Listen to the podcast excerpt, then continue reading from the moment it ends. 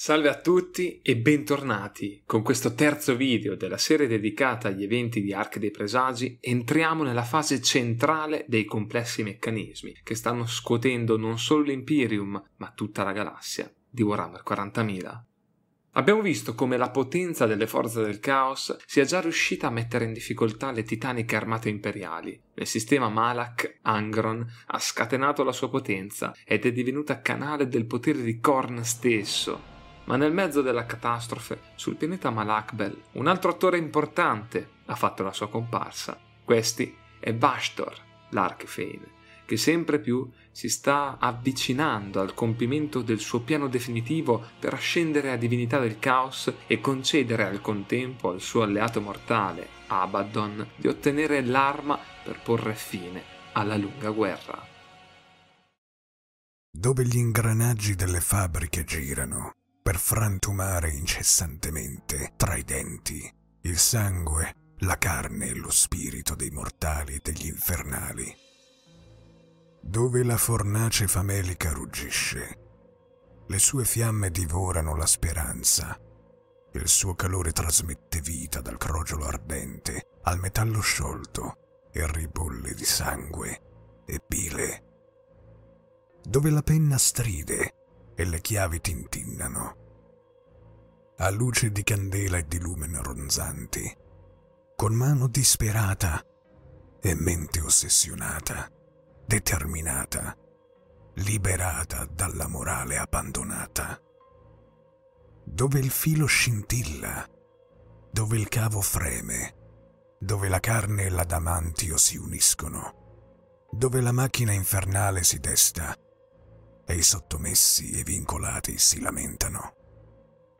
Lo troverai lì, lo vedrai lì, e così facendo conoscerai il tuo cuore e la tua mente, il tuo prezzo. Lì ti attende Vashtor, l'Archifex e la dannazione che dona. A suo agio, all'interno del sanctum posto nel cuore concettuale della forza delle anime, Vashtor rimuginava in una zona fumosa della titanica macchina, avvolto da lampi neurologici. Tra i pulviscoli poteva scorgere visioni di eventi che trapelavano dallo spazio materiale. I suoi servi, infiltrati ovunque nella Via Lattea, tra le civiltà galattiche, gli permettevano di vedere tutto a sua discrezione. L'attenzione del demone delle forge era proiettata sulle sue arche dei presagi e le flotte malefiche che le accompagnavano. Vide la lama dell'aldilà fendere le tenebre nella distesa Shalnat. Il tecnopossessore demoniaci erano accompagnati da una miriade eterogenea di abomini tecnologici e svariati araldi di fazioni rinnegate di corruzione tecnologica. L'intera flotta si stava diffondendo continuando ad accrescere il proprio potere. L'addio singhiozzante era invece riuscita in qualche modo a scampare all'oblio che un tentacolo della flotta alveare Kraken stava portando su di essa. Il capoflagello Ulgata aveva sottratto i suoi rinnegati e l'arca gravemente danneggiata dalle fameliche fauci aliene. Nonostante ancora sia infestata da bioforme guerriere, la dio singhiozzante è attualmente impegnata in incursioni sui mondi della nebulosa Felgoth, diffondendo sia la corruzione caotica che quella Xino. C'era poi la Sacrogeist, silenziosa e alla deriva, Tracce di flora rinsecchita costellavano i suoi corridoi tra i cadaveri massacrati di quello che fu il suo equipaggio. Quello era il frutto dell'opera del re Esule, che fra tutti coloro che potevano remare contro l'opera di Vashtor era il più propenso ad avere motivi per disprezzare la sua arte, specie se avesse saputo la verità. Egli vagava sempre più lontano e non era più solo. Alle sue spalle si era lasciato una serie di ingranaggi rotti, tra cui, per l'appunto, la Sacrogeist.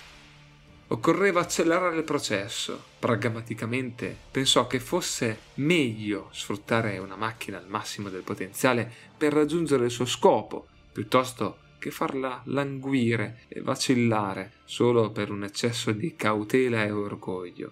L'improvvisazione era insita nella natura di Vashtor Inoltre era passato del tempo dagli eventi di Malakvel, almeno nella percezione mortale. Il momento per tornare a insozzare nuovamente lo spazio reale era giunto.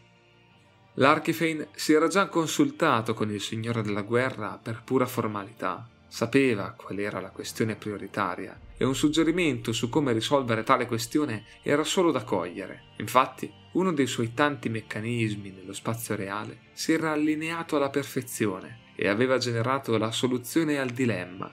Concentrandosi per un momento, Bastor iniziò a mettere in moto i meccanismi metafisici che, in un rapporto di cause ed effetti a catena, condussero alla perfetta e programmata alimentazione della macchina ideata dal demone delle forge. L'essenza di Vashtor si plasmò in combinazioni frattali della sua nuova macchina nello spazio materiale, incolonnando frequenze corporali fino a raggiungere la singolarità di traslazione warp. L'Archifin si palesò con il suo martello in mano su una piattaforma del Tempio Teleportarium. Varie figure erano prostrate davanti a lui. I segni di un recente sabotaggio erano ben leggibili ai suoi occhi, sulle macchine tutto intorno. Sapeva di trovarsi su di una stazione di ricerca e monitoraggio popolata dai superstiziosi tecnosciamani di Marte e dai superbi impiccioni che l'umanità definiva inquisitori. Nel suono degli allarmi, gli accoliti dell'Adeptus Mechanicus lo ricoprirono di lodi come avatar dell'Omnissaia. Ne fu divertito. Schiantò il suo martello due volte. La prima rese quegli sventurati prorosegni di biometallo agonizzante. Il secondo mutò lo stesso ambiente, modificandolo in un corridoio temporaneo dal quale emerse una banda di mortali postumani. I colori corrispondevano con quelli della Deathwatch. Il loro leader con l'icona dei maghi imperiali, si girò verso Vashtar e si batté un pugno sulla piastra pettorale, gridando Hydra Dominatus. Assicurandosi che il piano fosse già in opera, il falso kill team volse le spalle al demone delle forge, seguendo un misterioso faro codice datogli. Dopo aver superato le porte blindate del tempio, proseguirono lungo il corridoio, a passo spedito. Quando Vashtor si rese conto dell'arrivo di soldati della stazione, batté il martello per la terza ed ultima volta. Una tecnoprogenie composta da serpentini cavi di rame d'ottone, sangue e nero pece ubbidì al comando senza che l'archife ne emettesse un singolo suono e si avventò sui mortali servi del cadavere, scatenando una carneficina granguignolesca. Un'altra ondata mandata avanti dagli ufficiali, volse le armi in direzione di Bastor, che in quegli istanti gli rivolse i suoi poteri contro, disfacendole dall'interno. Non solo, alcuni dei cyborg emisero suoni d'allarme e si mossero come marionette, attaccando i propri alleati sotto il comando imperante dell'Archifane.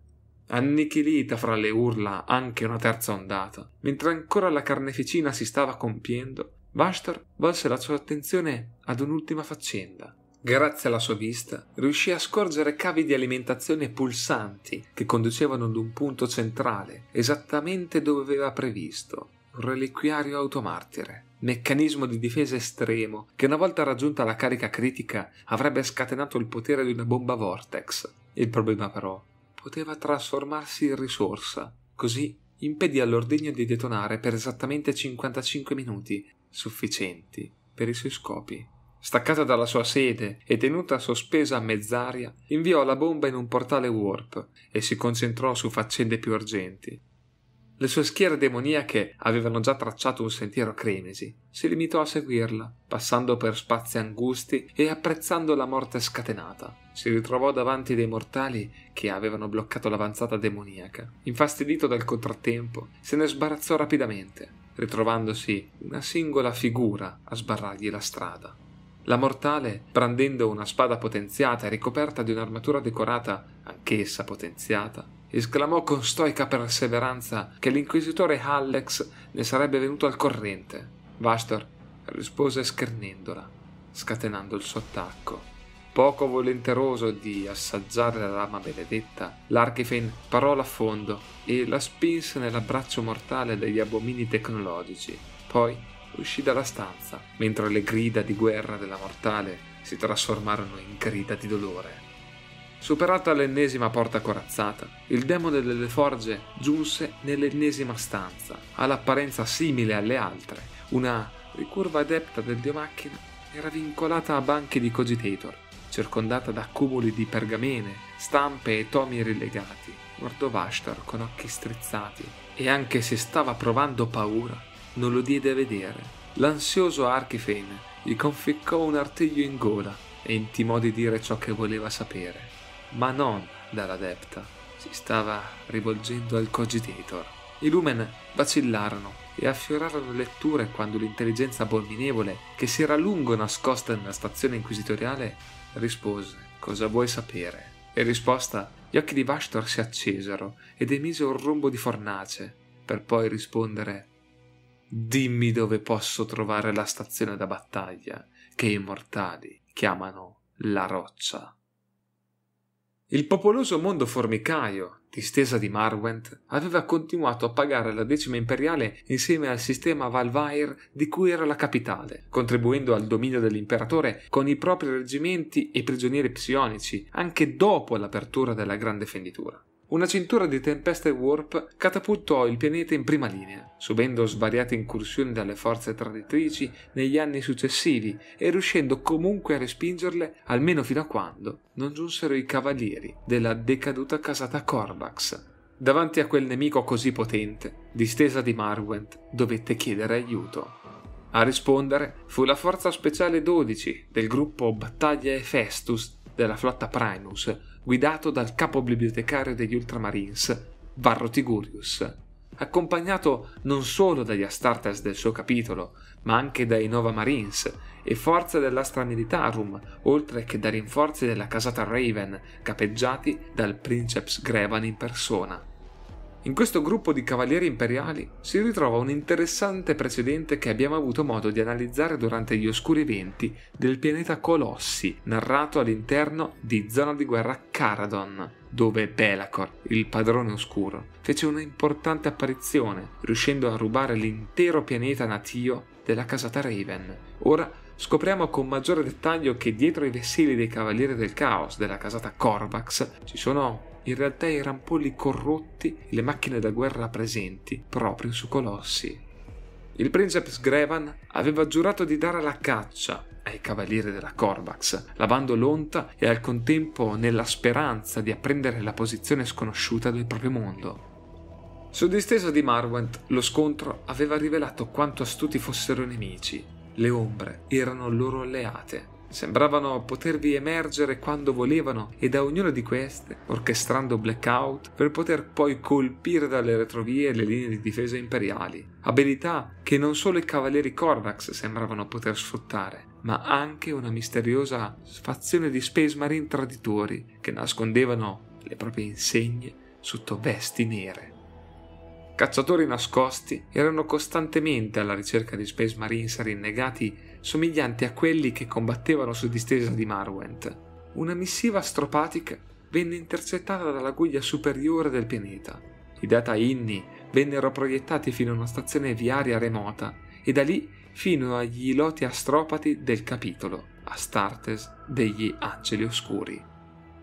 Nella frangia più lontana del sistema Valvair emerse un incrociatore d'attacco dallo scafo completamente nero, il Giustizia Implacabile. A bordo i sensori più potenti dell'ala del corvo si voltarono verso la distesa di Marwent, così scoprirono che i misteriosi Space Marines erano effettivamente la preda a cui davano la caccia ed erano ben più numerosi di quanto preventivato. Così, ritornando nel warp, la nave Neropece inviò un nuovo messaggio. La giustizia implacabile rimane in attesa per settimane, osservando da lontano le tribolazioni della Forza Speciale 12. I loro metodi per quanto spettacolari, non potevano sorbire effetto sul nemico che stavano affrontando. Sparivano e riapparivano come spettri nella distesa urbana. Per quei capitani imperiali era come provare a catturare fumo. Proprio mentre la battaglia stava infuriando, la firma warp di un enorme oggetto in avvicinamento venne captata e la guardia del corvo si apprestò ad intercettarla. Tra le pulsanti energie dell'immaterium, la roccia e le sue navi scorta emersero dal vuoto. La poderosa fortezza degli angeli oscuri si mosse verso distesa di Marwent. La torre degli angeli svettava fiera nel vuoto. Attorno le vibrava potente il campo di forza noto come Egida della Gorgone. Metà dell'intero arsenale del capitolo era lì presente, La vittoria alle liste nel sistema Valvair sembrava essere imminente. Quando i motori si attivarono a piena potenza, il warp tornò a contorgersi. Allarmi si attivarono per tutta la grande fortezza. I fratelli guerrieri andarono alle postazioni di difesa. Qualcosa di malevolo stava solcando il mare delle anime e stava per emergere nello spazio reale, proprio lì vicino. L'inquisitore Alex stava tenendo d'occhio i movimenti della roccia da decenni Credeva che i capitoli senza perdono stessero per ricreare l'antica legione e voleva saperne il motivo e comprendere come potesse usare l'informazione a vantaggio dell'Imperium, ma non poteva sapere che il macro cogitator che stava usando per tale compito ospitava in realtà un intelletto abominevole, bandito nei domini dell'imperatore, una vera e propria tecnoeresia.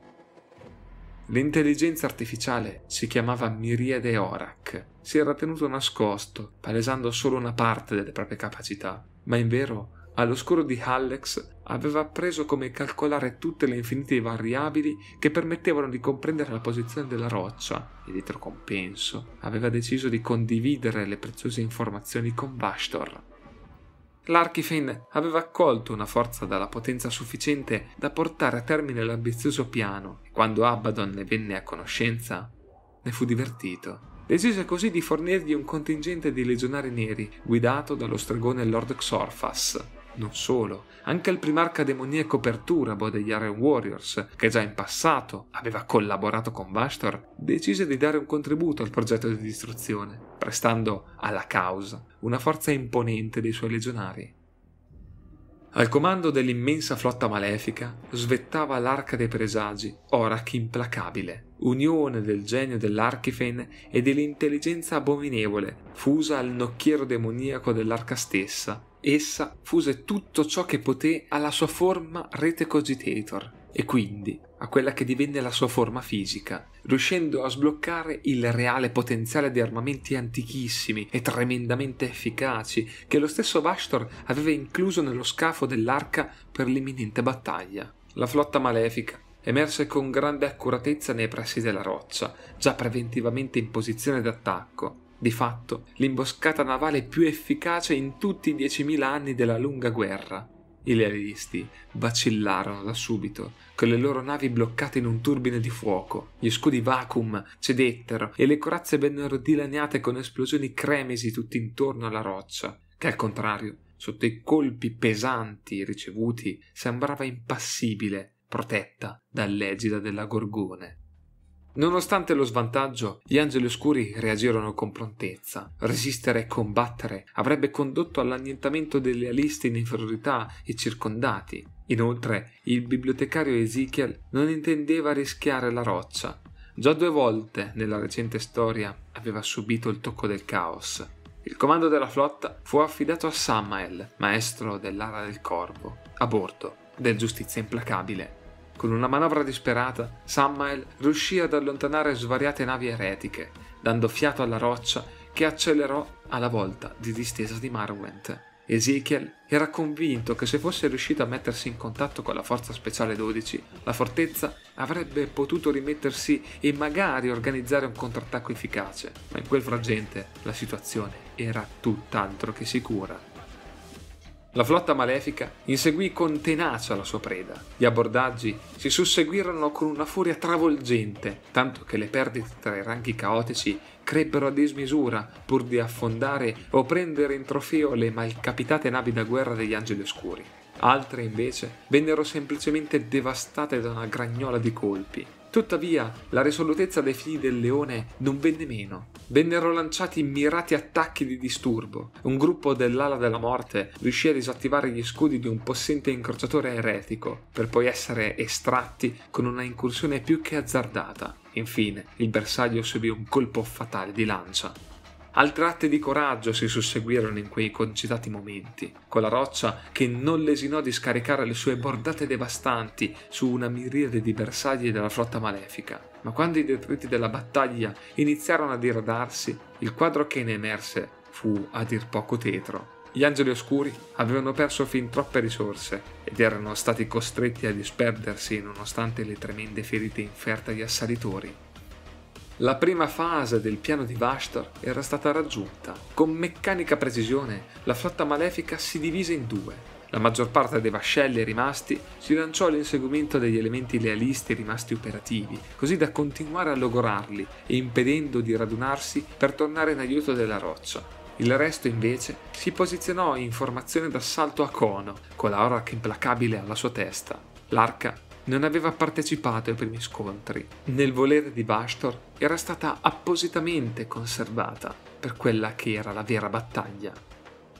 Nei meandri interni dell'arca, l'Archifen aveva operato, creando una vera e propria fonte di potere empirico, gabbie che custodivano fenditure warp atte a contenere condensatori sovrannaturali alimentati solo attraverso gli sconfinati poteri dell'Empireo avrebbero alimentato armi costruite nel corso di centinaia di anni da cinque templi forze del meccanicum oscuro che avevano operato secondo le volontà di Vastor e ora quelle cinque macro armi erano agganciate all'orache implacabile collegate tra loro generando un'unica immensa arma che l'Archifen aveva battezzato il disfacitore. I reattori dell'arca si attivarono, avvicinandola pericolosamente alla roccia, nel mentre le fornaci warp si animarono, alimentando ognuna delle cinque macroarmi, che si allinearono scatenando un fiume di energia empirica che si proiettò sull'egida della Gorgone. A bordo della roccaforte, i Tech Marines, al seguito del maestro della forgia, si affrettarono a raggiungere i templi secondari, dardi color rubino saettavano sullo scudo, dove rimbalzavano portavano totale distruzione. Mentre l'orache implacabile continuava ad avvicinarsi, un titanico impulso del disfacitore venne lanciato sullo scudo. Nelle viscere della fortezza monastero guizzarono energie infernali e antichi meccanismi presero fuoco. L'egida della Gorgone si contrasse in un ultimo spasimo, poi svanì dall'esistenza generando un'ondata di pressione che travolse la roccia, terminando ulteriori vite e danneggiando preziose tecnologie. Nello stratigium, lo shock iniziale lasciò spazio alla tetra determinazione.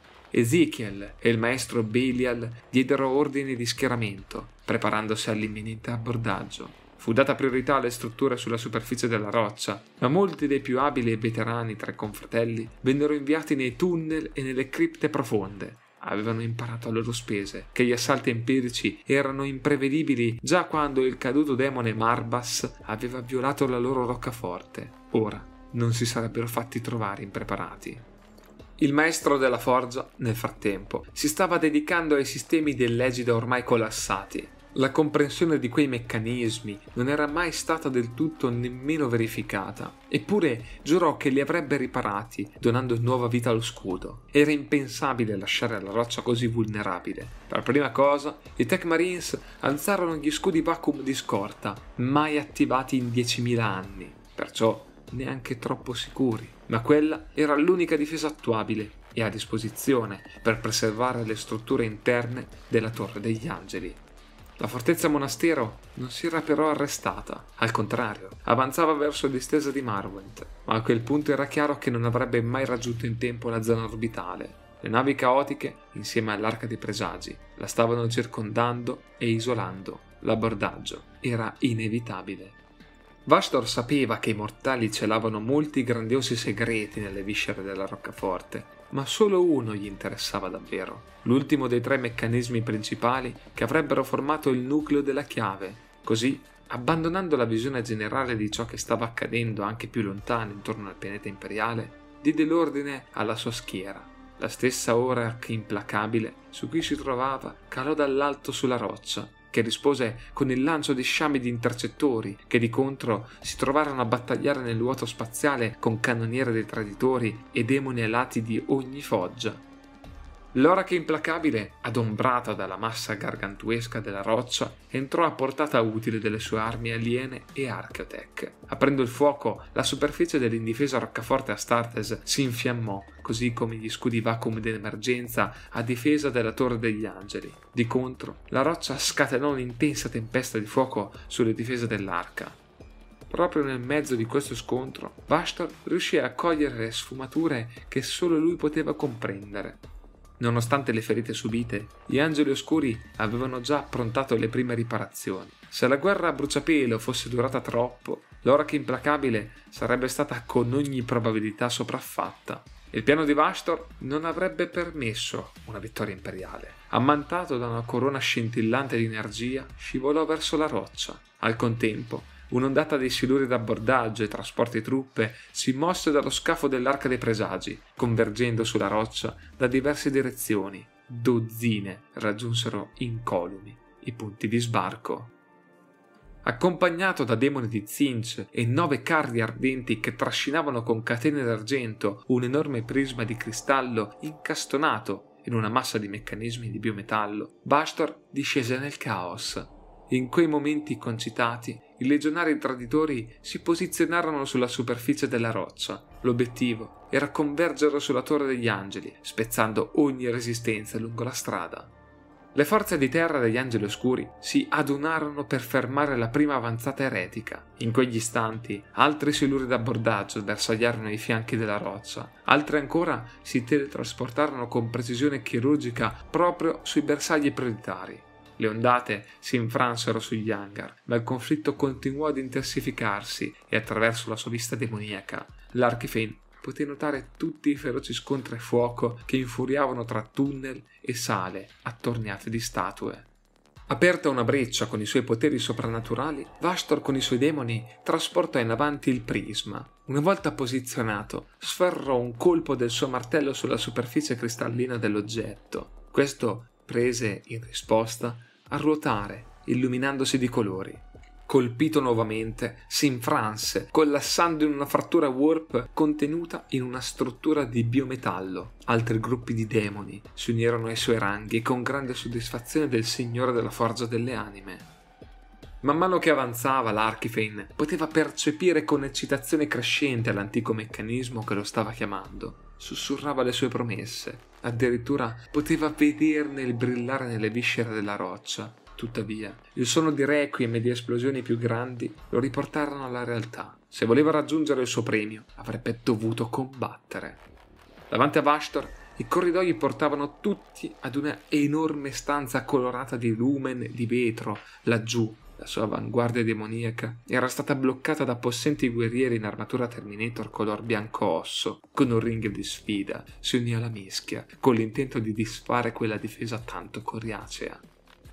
Nel pieno della battaglia, la rotta della roccia proseguiva ancora verso distesa di Marwent. Non solo, le batterie e gli squadroni di difesa stavano ancora bersagliando l'Orak implacabile, provocando evidenti danni all'ammiraglia nemica, oltre che alle fregate più lontane. La battaglia nel vuoto era essenziale. Se fosse stata persa del tutto, gli attacchi sulla roccia stessa sarebbero risultati ingestibili. A fronte di questi sforzi giganteschi verso l'esterno, gli angeli oscuri concentrarono la loro potenza sulla battaglia all'interno. Il Gran Maestro Supremo Azrael aveva nominato Belial comandante strategico generale il signore dell'ala della morte era costretto così lontano dal vivo degli scontri, restando nello strategium a dirigere le forze difensive, mentre Ezekiel, Lazarus, Asmodai e lo stesso Azrael scendevano in campo nel tentativo di ribilanciare i rapporti di forza. Sulla superficie della roccia una battaglia feroce stava già infuriando attorno alla Torre degli Angeli. L'obiettivo per la difesa era mantenere attivi gli scudi vacuum d'emergenza. Se questi fossero venuti meno, una salva dell'Orac implacabile sarebbe stata potenzialmente devastante. Su ordine di Belial, avanguardie corazzate avanzarono, supportate da un gruppo di bibliotecari e land speeder della Guardia del Corpo.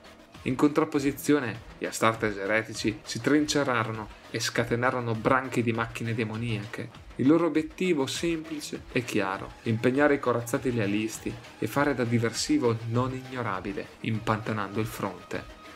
Le squadre d'abbordaggio risultavano essere però il pericolo più grande non solo ai luoghi cardine come l'apotecarium, il reclusium, le forge e le camere dei generatori dove i tech marines erano all'opera per riattivare l'egida della Gorgone, ma anche ai segreti noti solo alla cerchia interna del capitolo, armi segrete, tecnologie e prigionieri custoditi nelle cripte proibite.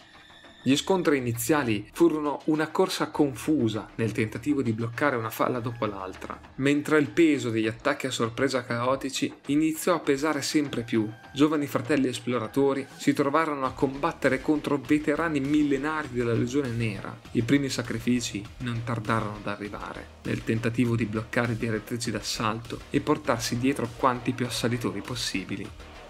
Tutti quei sacrifici rappresentavano perdite che il capitolo non poteva permettersi, eppure per ogni goccia di sangue versato si stava continuando a guadagnare tempo per le forze di difesa in fase di organizzazione nelle viscere della fortezza.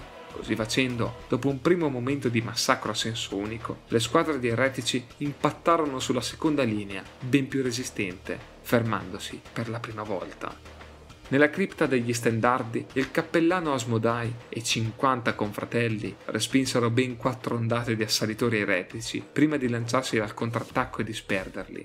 Al contempo, nella cupola sussurrante nella navata benedetta, sulle scala delle spade, si consumarono complesse battaglie mordi-fuggi, in cui gli angeli oscuri provarono a contenere l'offensiva, impedendo ai gruppi d'appodaggio di riunirsi e respingendoli, dando tempo alla roccia di raggiungere distesa di Marwent. A questo punto il libro offre una panoramica estremamente affascinante della battaglia nelle sale e per i corridoi interni della roccia, attraverso uno spaccato della galleria Abscondael, che mi ha ricordato fortemente alcune soluzioni grafiche approntate già nei manuali di zona di guerra Caradon, una sequela di paragrafi numerati che riportano l'occhio a correre volta per volta in questi luoghi, veri palcoscenici di massacri a corto raggio. Le forze caotiche riescono lentamente ma inesorabilmente ad avanzare, guidate da Lord Xorfas della Legione Nera, Garhaton dei Predicatori e dallo stesso Vashtar. A dargli battaglia il maestro Lazarus, il bibliotecario Ezekiel e il tenente Belefor, lo scontro conduce a perdite importanti per entrambi gli schieramenti, con l'archifene intento a forzare il cancello senza nome nel Gallierium Exactor, che in breve si trasforma nell'ultimo baluardo da difendere per i lealisti. Ma proprio quando lo scontro si sta intensificando, sopraggiunge il Gran Maestro Azrael con la sua elite. Il Gallerium Exactor, dove un tempo risuonavano le austere litanie dei riti di iniziazione, si era ora trasformato in un campo di battaglia. Una linea difensiva era stata eretta dai servitors, sfruttando anche due antiche statue, fatte crollare con precisione, ostruendo i percorsi d'attacco più diretti dei piedi della scala delle ombre, da dove l'infernale forza eretica stava già irrompendo. La difesa degli angeli oscuri era imponente, una forza tale da poter conquistare una città nemica o porre fine ad un'invasione xino, eppure stava già vacillando. Sotto gli occhi di Azrael, da non molto ripresosi dall'attraversamento del Rubiconis, pareva evidente che a dare slancio agli invasori fossero in primis le orde di demoni, dai deturpati servitori di Nargol ai guizzanti segugi di Slanesh, fino agli errori cigolanti generati da Vashtor. Il Gran Maestro Supremo non avrebbe permesso a nessuno di varcare il cancello senza nome e accedere ai segreti più reconditi del capitolo. Ma se il nemico fosse riuscito a sfondare l'ordine di combattere anche oltre il cancello, sarebbe stato il più giusto. Esporre confratelli non iniziati ai segreti custoditi laggiù avrebbe potenzialmente creato più danni di quelli inferti dagli assalitori. Così diramò l'indicazione a Lazarus e ad Ezekiel tutti i guerrieri dovevano essere pronti a sacrificare la propria vita pur di impedire il disastro. Infine, scese gli ultimi gradini della scala, Asrael prese parte di persona al combattimento. Il primo impeto condotto dai rinforzi del Gran Maestro fu devastante. Molti legionari neri vennero uccisi o feriti gravemente, ma nonostante ciò risposero sparpagliandosi ordinatamente e aprendo il fuoco con altrettanta potenza, per poi ritrovarsi a fretteggiare una coriacea prima linea di Terminator dell'ala della morte intenta ad avanzare. Lo scontro a fuoco ravvicinato si accese intorno ad Azrael, che si scagliò con la sua fida spada dei segreti in combattimento corpo a corpo con il signore degli stregoni Xorfas, araldo di Abaddon. Il maestro abbatté la spada sfrigolante di energia sulla figura del lord eretico, che fece appena in tempo a frapporre la sua lama, Poi i suoi occhi si illuminarono di potere oscuro e scagliò un fulmine diretto al petto del Gran Maestro. Un colpo che poteva essere fatale se non fosse stato per l'egida protettiva nell'elmo del leone che dissipò il sortilegio. La risposta di Azrael fu repentina e violenta, concatenò una tripletta di poderosi fendenti. Il primo venne parato, il secondo deviato con una scarica psichica, ma il terzo giunse direttamente nell'intercapedine del collo. La testa mozzata di Xorfas cadde sulle lastre del pavimento. Dinanzi a quella visione, gli Astartes eretici indietreggiarono, lasciando i demoni a lanciarsi in avanti. Poco distante, Bastor, ormai ben visibile, stava incombendo sulle esauste unità di Lazarus ed Ezekiel. Così, Azrael ordinò ai suoi confratelli di avanzare L'Archifen dal canto suo stava combattendo con una mortale ponderazione, rendendosi invulnerabile ai colpi di Requiem e reagendo con il lancio di una cometa di plasma incandescente che sconquassò la linea degli angeli oscuri. Quegli esseri che continuavano a lottare tanto strenuamente erano solo ostacoli da azzerare, fece innescare guasti nei loro equipaggiamenti, facendo esplodere granate e alimentatori, seminando morte ovunque.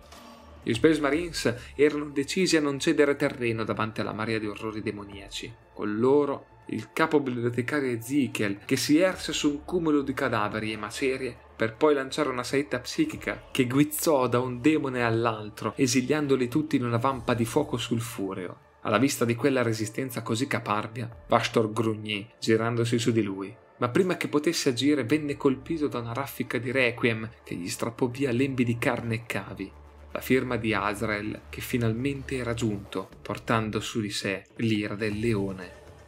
L'Archifin si voltò maledicendolo, i difettosi mortali erano giunti. Lanciò un urlo ricolmo di codice corrotto che invase la rete Vox. Poi si levò da terra in un vortice di fumo ed energia, quindi calò sul nuovo campione sopraggiunto, mulinando il martello, Nove vette di violenza vennero toccate nella battaglia per il cancello senza nome. Con i Vox inondati dall'urlo di Vastor, molti Space Marines furono costretti a levarsi l'elmo e gettarlo per non impazzire.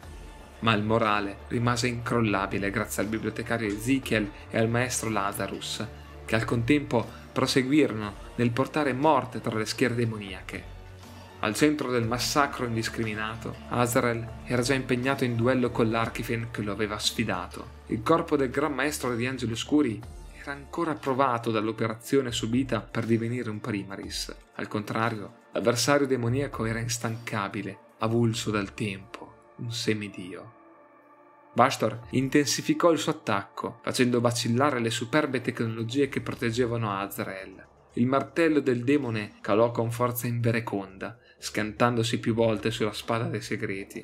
In quegli istanti, il Gran Maestro realizzò che in quelle condizioni non aveva alcuna speranza di ottenere una vittoria.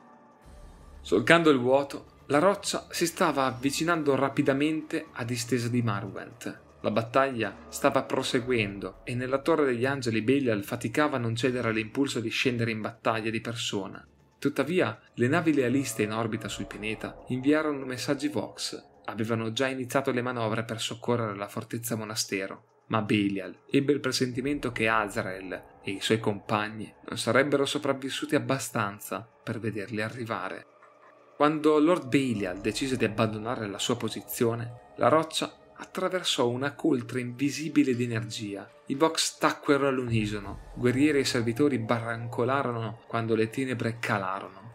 Tutti i lumen si spensero. Quelli che si riaccesero lo fecero a fatica. Era palesemente un evento soprannaturale che non preannunciava nulla di buono. Così, radunati i suoi cavalieri dell'ala della morte e lasciati a disposizione i suoi ufficiali, Belial si unì agli scontri.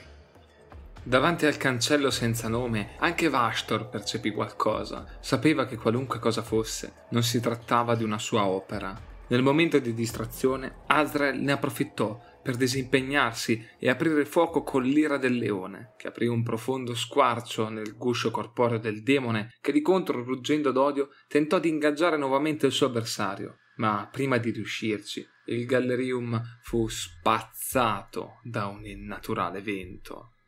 La sala piombò nell'oscurità quando i lumini esplosero. Solo fiamme guizzanti e bagliori di spari continuarono ad illuminare la battaglia. L'Archifane si fermò ad osservare circospetto. Poi una sorta di sospiro gelido iniziò a spirare. Pareva muoversi da tutte le direzioni e solo Vastor riuscì a cogliere l'apertura di squarci nel tessuto materiale, dai quali uscirono in breve Space Marines ammantate di tuniche e cappucci scuri.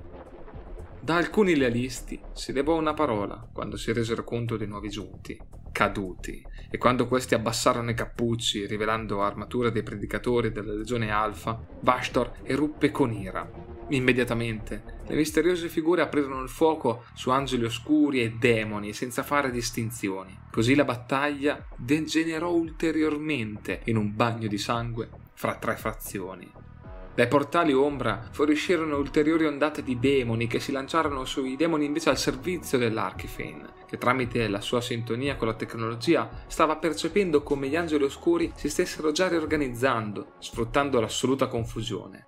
Il premio, il suo premio si stava allontanando, mentre i nuovi arrivati mettevano a dura prova il suo esercito non solo lì, ma su tutta la roccia, doveva agire subito o il suo piano ben congegnato sarebbe andato in malora.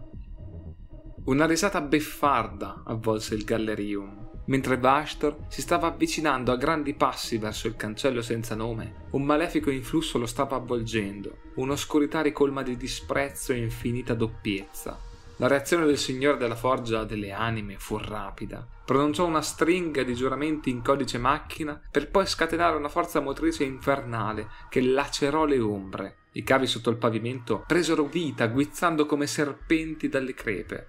La risata si tramutò in un ruggito di risentimento. Le ombre si rinvigorirono, sferzando il corpo dell'Archifin e avvinghiandosi al collo. Prontamente i cavi animati le recisero ma altre corde oscure si muovevano nel buio della sala. In quel frangente Vastor richiamò le parti della sua mente ancora intente a monitorare il resto della battaglia, un errore che aveva già sacrificato parte della sua prontezza.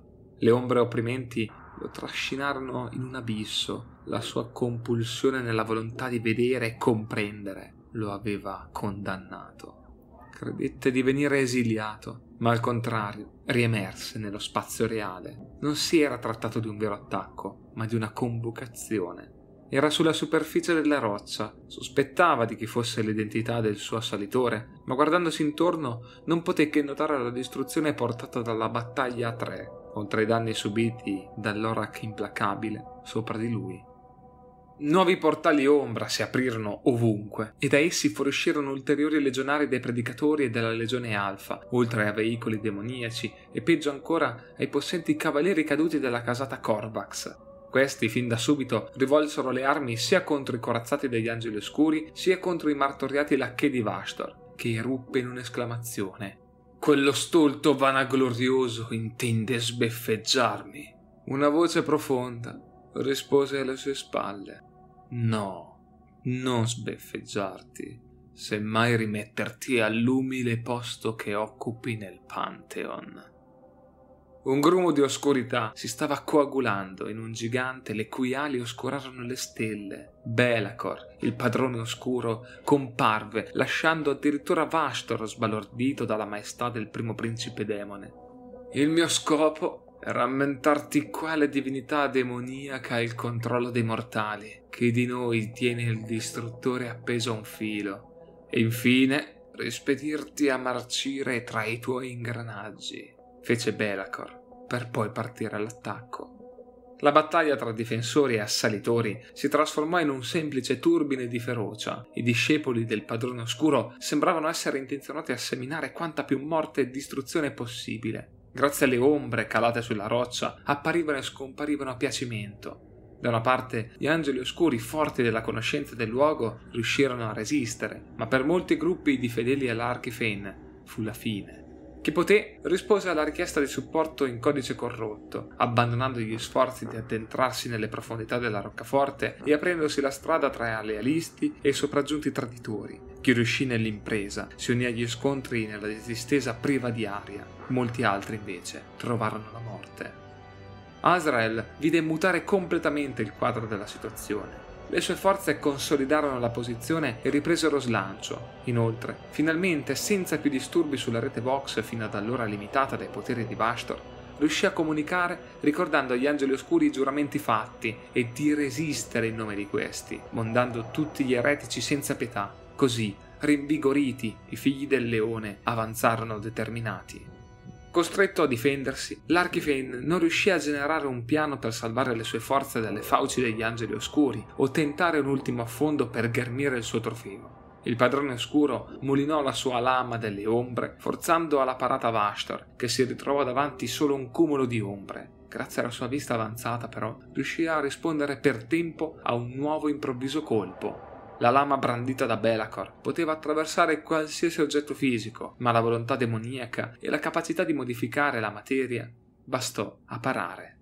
Il padrone oscuro, dopo un attimo di ira per quell'affronto, eruppe in un ciclone di ombre da cui per brevi intervalli fuoriusciva la sua spada. Allo stesso tempo la mente di Vashtar venne insinuata da sussurri ingiuriosi, tesi a distrarlo dai fendenti ben piazzati. Tuttavia non cedette. Sapeva bene di non poter sopportare troppi danni, pena il disincarnarsi, e quel pensiero lo fece trasalire. Non l'avrebbe permesso. Usando i suoi poteri tecnoarcani, l'Archifane catalizzò l'energia degli scudi vacuum d'emergenza che ancora proteggevano la Torre degli Angeli e ne ottenne una cupola protettiva per sé, che riuscì a deviare il colpo successivo della lama di Belacor che sibilò di rabbia. Poi, con una velocità di calcolo impensabile, Bastor prese controllo di una salva di missili a plasma che stavano passando, facendoli schiantare tutto intorno. La forma sfuggente del padrone oscuro si riformò, danzando in uno spazio rimasto intonso, esattamente come aveva previsto il suo avversario, che non perse tempo. Vibrando il suo martello, che con veemenza si fracassò sulla mandibola di Belacor, proiettando uno zampillo di icore nerastro. Nonostante l'incalzare, Vastor si ritrovò ricircondato dal buio assoluto. Il padrone oscuro sferrò un perfido colpo di spada che trapassò l'ambizioso demone dalle reni alla gola, ma questi non rimase inerme. Al contrario, proiettò una vampata di ectoplasma ad altissima temperatura che sbalzò via le tenebre e costrinse Belacor ad estrarre la lama ed indietreggiare. Nonostante le bruciature e le contusioni sul volto del padrone oscuro, si stagliava un sorriso. Prese a sbeffeggiare il suo nemico, incapace a sua detta di cogliere le implicazioni a lungo termine del suo intervento in quel luogo, per quanto comunque ormai non fosse più importante. I piani dell'Archifen erano andati in fumo Belacor lo intimò di osservare le stelle. I sensi di Vastor proiettati sulle strumentazioni della roccia puntate verso il vuoto captarono con amaro sapore le corazzate imperiali avvicinarsi da distesa di Marwent. I rinforzi lealisti erano giunti a portata e non potevano essere fermati in alcun modo. Così, come il padrone oscuro aveva pianificato, le astronavi della Forza Speciale 12 si erano facilmente disimpegnate negli scontri su distesa di Marvent, divenuti facilmente gestibili data la scomparsa dei fedeli di Belcor. Tuttavia, aveva trascurato la veemenza con cui i rinforzi lealisti avrebbero inseguito i suoi guerrieri, il primo gruppo ebbe a malapena il tempo di reagire. Il princeps Grevan, sbarcato con i suoi cavalieri, distrusse personalmente un tyrant traditore. La casata Raven non diede fiato alla controparte Corvax, guidata da Margrave Vesh, che si ritrovò dinanzi a uno schieramento già pronto ad accoglierli, con tutta l'ira vendicativa che li contraddistingueva.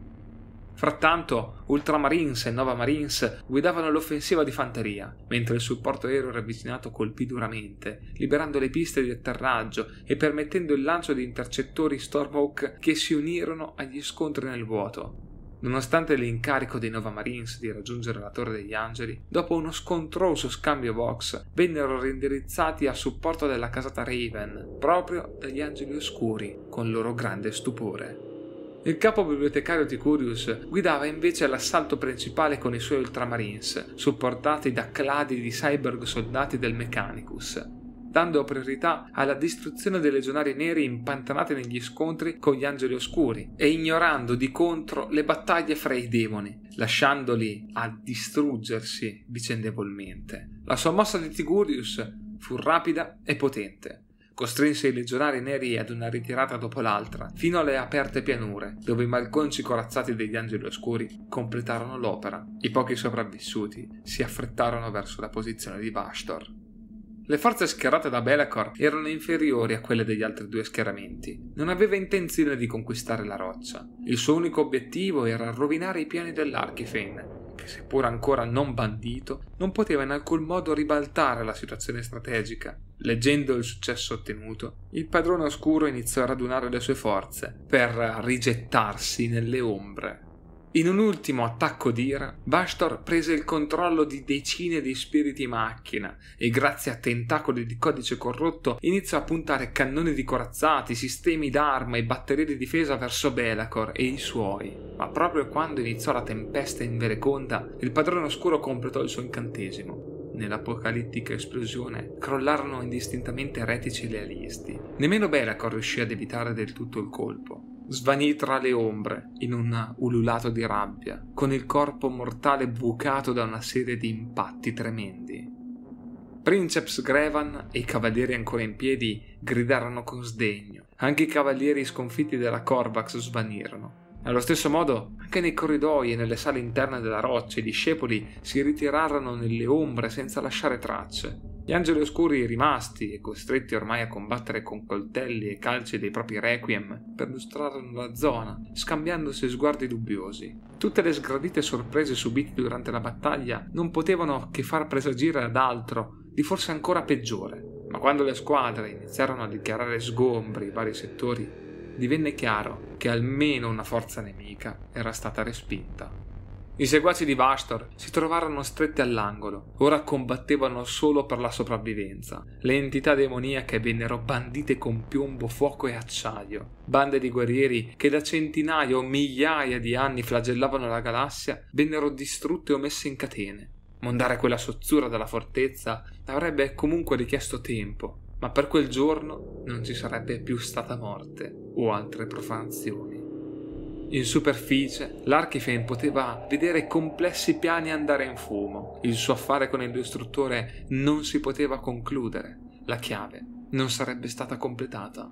Ma ancora circondato dai servi del cadavere, decise di dedicarsi a problemi più immediati.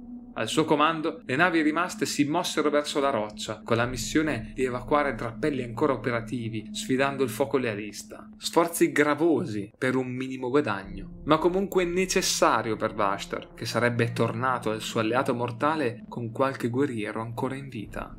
Il signore delle forze spirituali, ribollendo di furia, prese il controllo di un sistema di teletrasporto sull'Orak implacabile e si traspose a bordo dell'arca di presagio ormai a fuoco da poppa a prua, con i sistemi difensivi al limite. Azionati tutti i motori, si allontanò di gran lena dalla roccia, tallonata fino al punto di Mandeviglie, dalle poche navi eretiche rimaste. L'Orak portò al sicuro lo sconfitto Vashtor.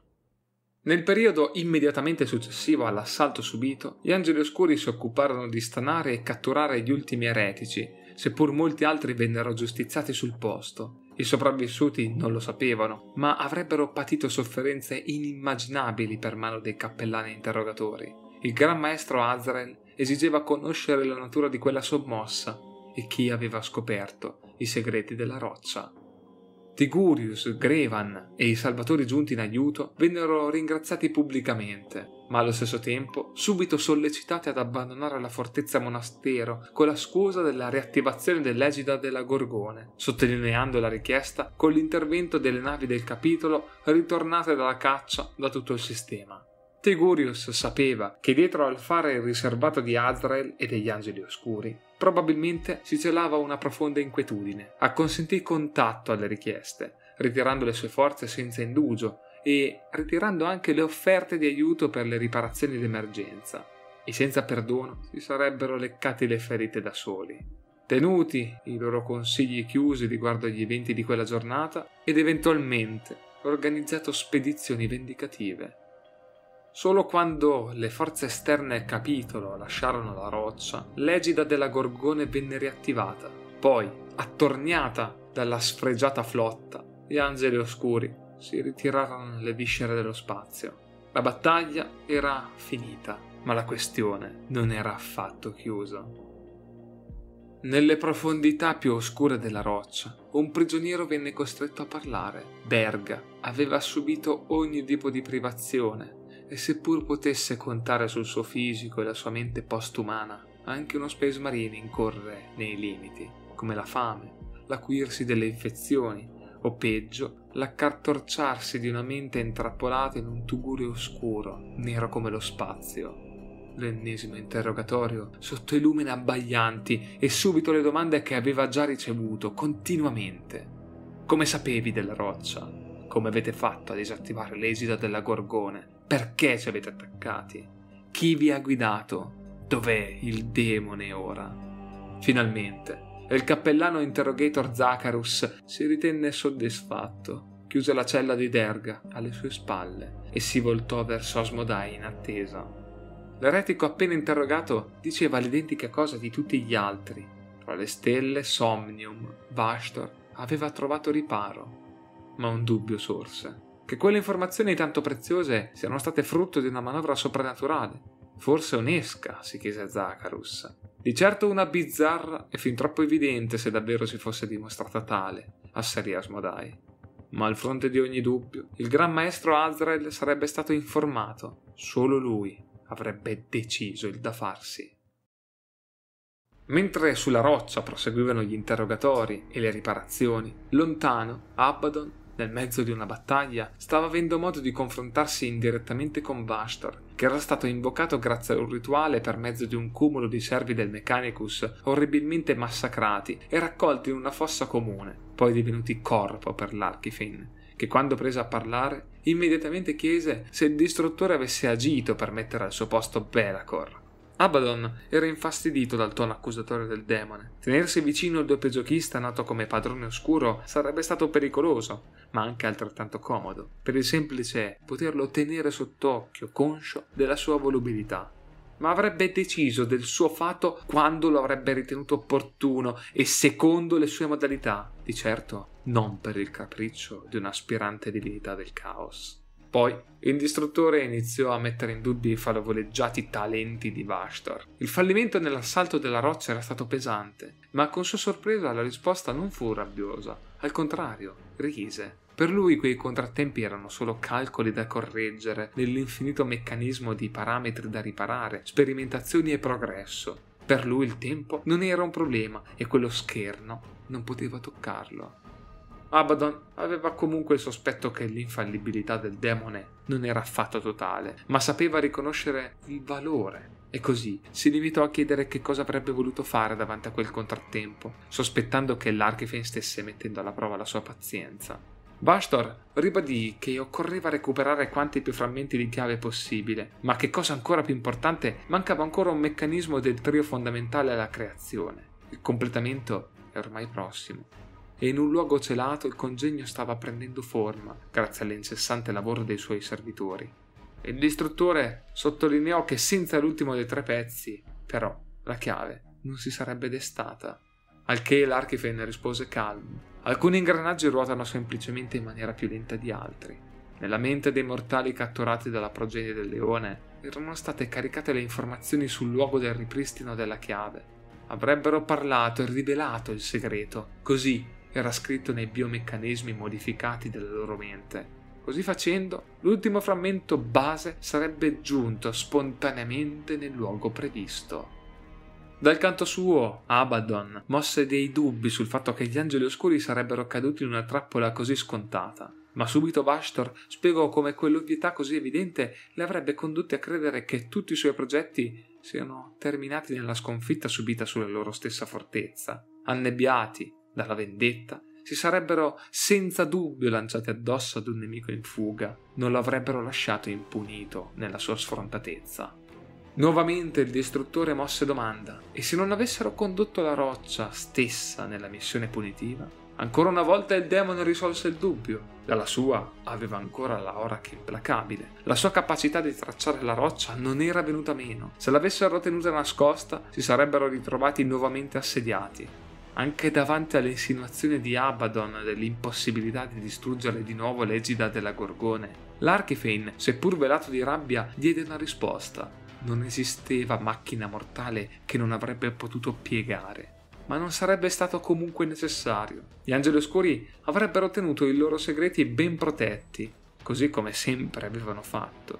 In quel frangente la fine si stava avvicinando e il distruttore avrebbe dovuto tenersi pronto. La battaglia intorno ad Abaddon stava andando ad inasprirsi. Avrebbe voluto continuare a parlare con il demone. Un turbine di pensieri lo distraeva, ma non c'era più tempo. Bastor avrebbe tenuto fede alla sua parte del patto. La chiave poteva essere creata come pensava. Le offensive delle arche sarebbero riuscite a portare il loro carico sovrannaturale. Come tante altre volte nel corso della lunga guerra, si sarebbe dovuto affidare ai suoi incostanti alleati. Con un ringhio, il distruttore avanzò con passi pesanti verso la battaglia, più che pronto a sfogare la sua frustrazione sull'odiato nemico imperiale. Con quest'ultimo passaggio dedicato alle macchinazioni del distruttore e di Vastor si conclude la disamina dedicata al terzo libro di Arche dei Presagi, un tomo che, come avrete potuto intendere, è stato foriero di importanti avvenimenti, tra cui il più importante, la violazione della roccia e il conseguente scontro tra l'Archifane e il Padrone Oscuro, che dopo le prime macchinazioni viste durante zona di guerra a Cardon, si è mosso proprio per interferire nei piani di Bastor.